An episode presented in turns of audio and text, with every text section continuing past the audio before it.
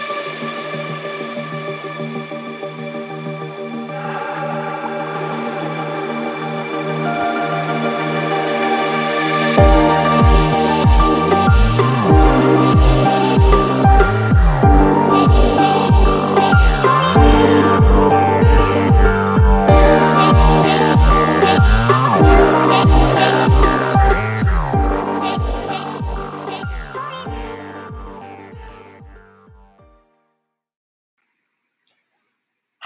everyone. My name is Miles, Hey guys, it's Sean. and we are so excited that you guys are here for episode five. This week, we are going to be covering the unbelievable story of what happened to Candace. Please don't forget to rate and subscribe to Forensic Miles wherever you're listening to this podcast. The night of October 31st, 1992, in the town of Kipling, which is in Canada, unraveled a web that would leave one woman fighting for justice for over seven years. Candace, or Candy as she's referred to in the Forensic Files episode, had been visited by her ex boyfriend at work. The encounter didn't go great, and they argued, as they had done in the past. And as he drove away, Candace actually put a footprint in the side of his pickup truck. She was overwhelmed and upset about the argument, so she left work early and decided to visit her friend at the Kipling Hospital. Unfortunately, her friend was not at work that day, and she spoke to a nurse instead. The nurse could tell that Candace was upset and asked if she'd be interested in seeing a doctor. Candace agreed. So the nurse called the doctor on call, which was Dr. Schneeberger. John Schneeberger was a highly respected doctor in the town of Kipling. He was known as a charming, you know, professional person. He raised funds to build a public swimming pool, and he was extremely respected in the community. John had been born in Zambia, and after graduating from the univers- from university in South Africa, moved to Kipling to practice medicine. Quickly winning over the community, um, and he, you know, obtained a glowing reputation from from everybody. Candace and Dr. Schneeberger knew each other. He had treated her about 20 times, and in fact, he had actually delivered her child a few months earlier.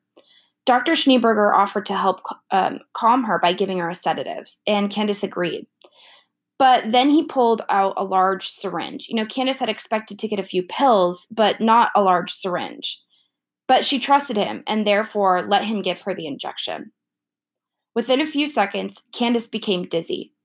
John helped her to the examining table where she, you know, lay down. And now's the worst part. She was sexually assaulted. At this point, Candace was pretty out of it. She could hardly she was hardly conscious and couldn't tell who was assaulting her, but she knew it was happening. Um, later, she had said, I had no control of my muscles. I was scared. I tried to scream. That must be an absolutely horrible feeling. Terrifying. Knowing that something's happening to you, but not being able to do anything about it. She couldn't even scream. It's like some Saw stuff. The next day, Candace confronted Dr. Schneeberger about the incident. She asked him, you know, what sedative he had given to her. And do you want to know what he said? Probably that he didn't give her a sedative. He said, Why? Did you have wild dreams? And then he turned around and walked away. Creeper alert. Yes. So later that same day, Candace called him again and said that something really, really bad had happened to her the night before, and she really wanted a response from him. She was scared. She remembered this. Something terrible happened, and he was the one that was there. So she needed him to give her a response. And his response this time wasn't much better than the time before. He said that there were elderly patients, which he referred to as wanderers, that were known to occasionally crawl into bed with other patients. I mean, what? Yeah, that that's just not gonna happen. Candace is a smart lady, and you know, she knew in her heart that it was John that had assaulted her. Later that same day, Candace went to a different town and underwent a pelvic pelvic exam where semen had been collected. Um, at this time, she also spoke to an RCMP officer. Smart to go to a different town for all of it. hmm I agree, especially because he was so loved in Kipling. On November 16, 1992, the RCMP requested a blood sample from Schneeberger. An officer was in the room when the blood was taken, and he watched as the needle, um, you know, was inserted into the inner curl of John's arm. So I have to assume that's like where your where your elbow, you know, where you bend your arm at your so. elbow. Um, months later, the DNA results finally came back, and they did not match Schneeberger's DNA. But Candace could not believe what she was hearing. She knew that it was John that had assaulted her, and she vowed to get to the bottom of it. After uh, some months, she finally convinced the RCMP to ask for a new blood sample of John's a new sample of John's blood. She claimed that she believed the officer um, had cons- had actually conspired with Schneeberger because because he was such a, you know a well loved doctor in the community. On August 6th, 1993, a second blood test was taken, and the results were unfortunately the same as the first. At this point, the town had kind of come up with, uh, uh, you know, their own opinions and believed that Candace was, you know, making these allegations up, and they were honestly extremely angry about it. Um, later in the trial, the Crown prosecutor, Dean Sinclair, said she was socially ostracized. She was forced to leave her community, the community she was born in. She was subject to malicious rumors. Um, so Candace actually had to move to a different town because of all of the anger of these of the people in Kipling. Um, and John Schneeberger's wife, Lisa, even went so far as to refer to Candace as a slut on TV, Mm. which is just horrible. Investigates, investigations halted in 1994, but Candace was a strong woman and she never gave up on seeking justice for herself. So she hired a private investigator. Rumors about the private investigator got John a little bit nervous. Um, and his wife once saw him wetting envelopes so that he wouldn't lick them. You know, so instead of licking them, he put them under the sink and wet them and then closed them. Um, and so he wouldn't get his DNA on it. That seems odd, to say the least. It was. And when he saw that she was watching him, he had said, You never, um, you can never be too careful when people are trying to accuse you of something you didn't do. But, you know, But if you didn't do it, why why would you take the precautions against it? Exactly. But his wife was one of his biggest supporters, um, so she didn't think anything of it. On November 20th, 1996, John um, voluntarily went to get his blood drawn for a third time. Serology expert uh, Roney, serology is the study of um, examination of blood serum. It's the study or examination of blood serum. Anyway, so he went to get his blood drawn by this serology expert, Jean Roney. Um, and she motioned for him to give her his finger to prick, um, you know, to take the blood. But Schneeberger asked that she not get the blood from his finger as he had a rare syndrome where his fingers would bruise easily. I don't know why this is super important. Uh, the only thing I can think of is that he's a doctor and he want he wants his hands in the best shape possible. Is he a surgeon though, or He, no, he's just a doctor. Anyway, the excuse worked for Jean and she agreed. She inserted the needle into John's left bicep and she noticed that the vein looked uncommonly hard and uncharacteristically large. When she stuck the needle in, a brown fluid came out of the vein. Um, it, it was blood, but when it was tested, the DNA did not match the semen. So this is the third time that John has been has had his blood tested, and the third time that it came back as not matching the DNA from the semen. I don't know if you've watched the Forensic Files episode on this, but this interaction was actually recorded. So I highly suggest going and watching this episode because it's fascinating. When Jean is kind of in the back of the hospital or the room, she's got the vial of blood and she's kind of shaking it around. Um, and she looks really confused and says something like that the blood doesn't look fresh. Um, and later, she's known to have said, um, The only time that I've ever seen blood that color was when it was old. So, this was really strange. How could blood be old if it's coming directly out of his body? Yeah, a fresh sample. Yeah. Gonna take a quick break right here so you can hear about an awesome new podcast.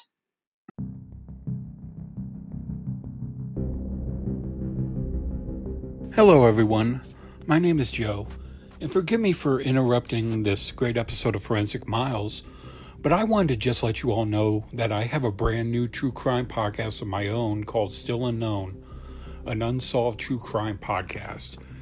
Each week, I will dive into a new unsolved murder or missing persons case, and who knows, maybe even a paranormal story every now and then.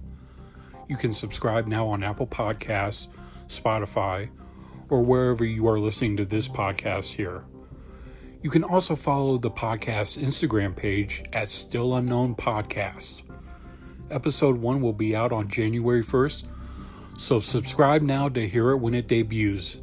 Thank you, and now back to this episode of Forensic Miles.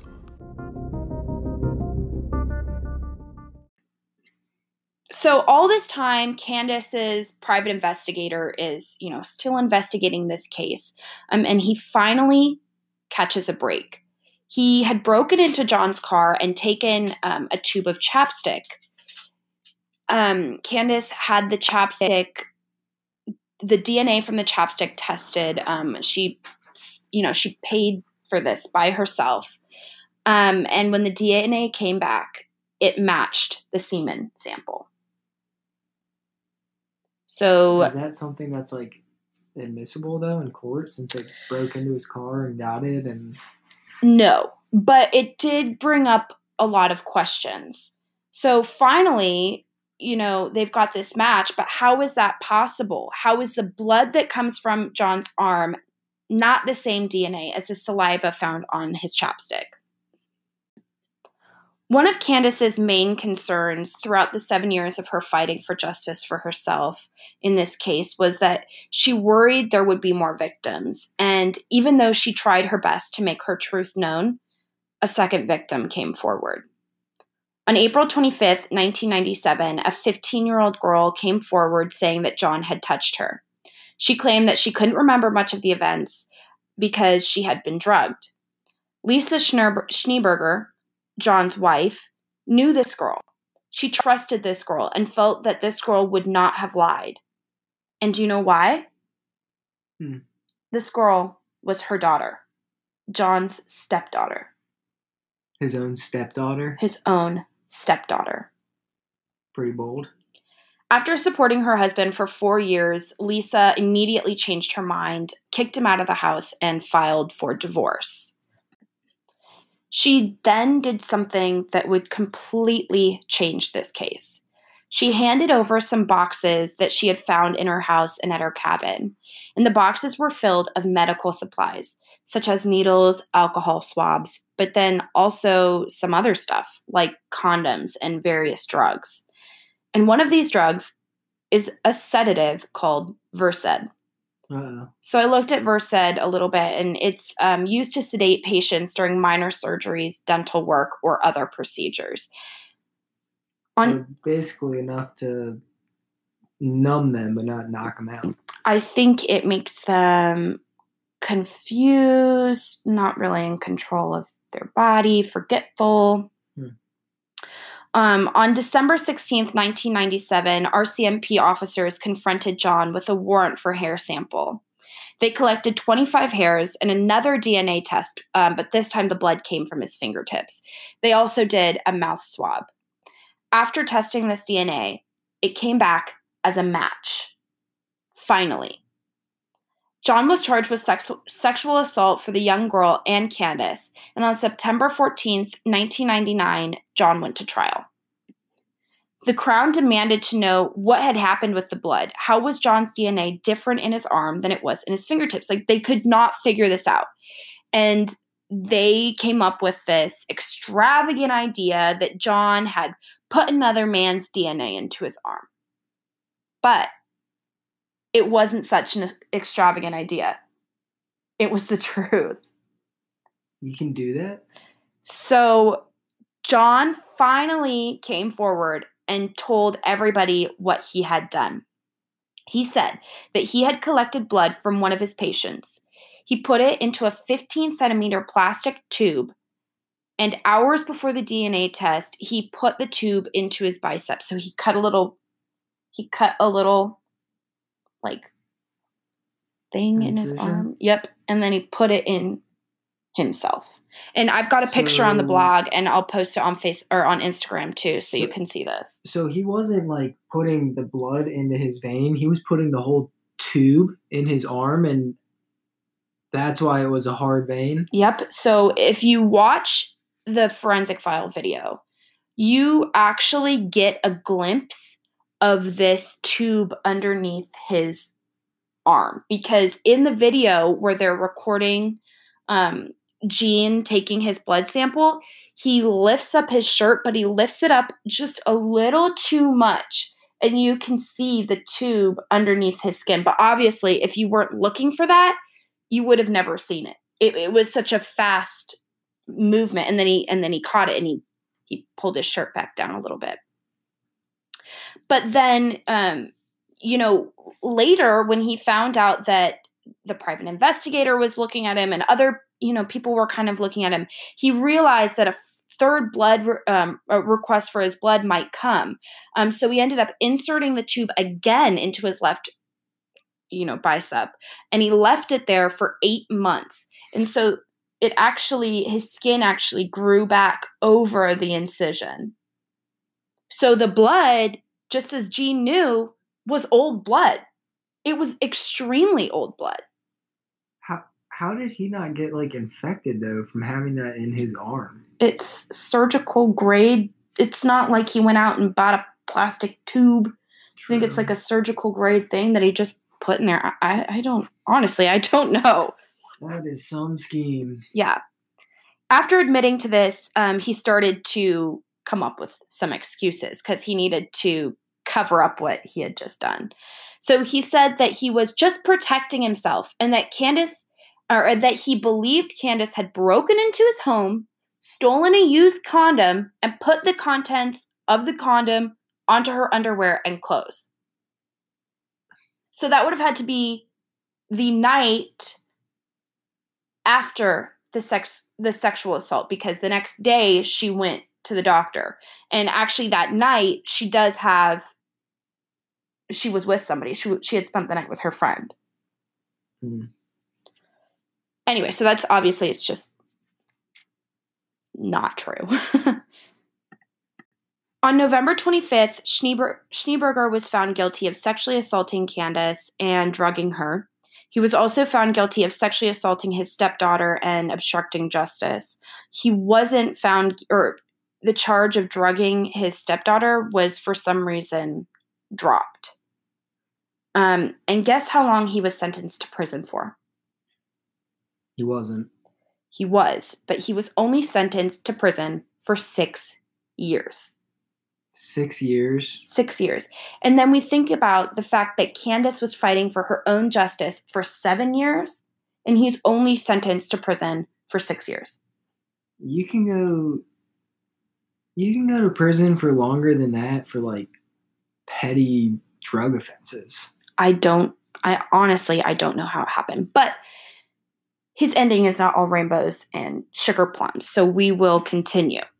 He was stripped of his medical license, and obviously Lisa divorced him. And and there's one this article that I've got most of my information about as as great as it was for facts. Um, it was interesting to see how they kind of woe is me John's situation. Like, oh, he lost his medical degree. Oh, he had a divorce. Oh, he had such a hard time. But they don't talk about what happened to Candace.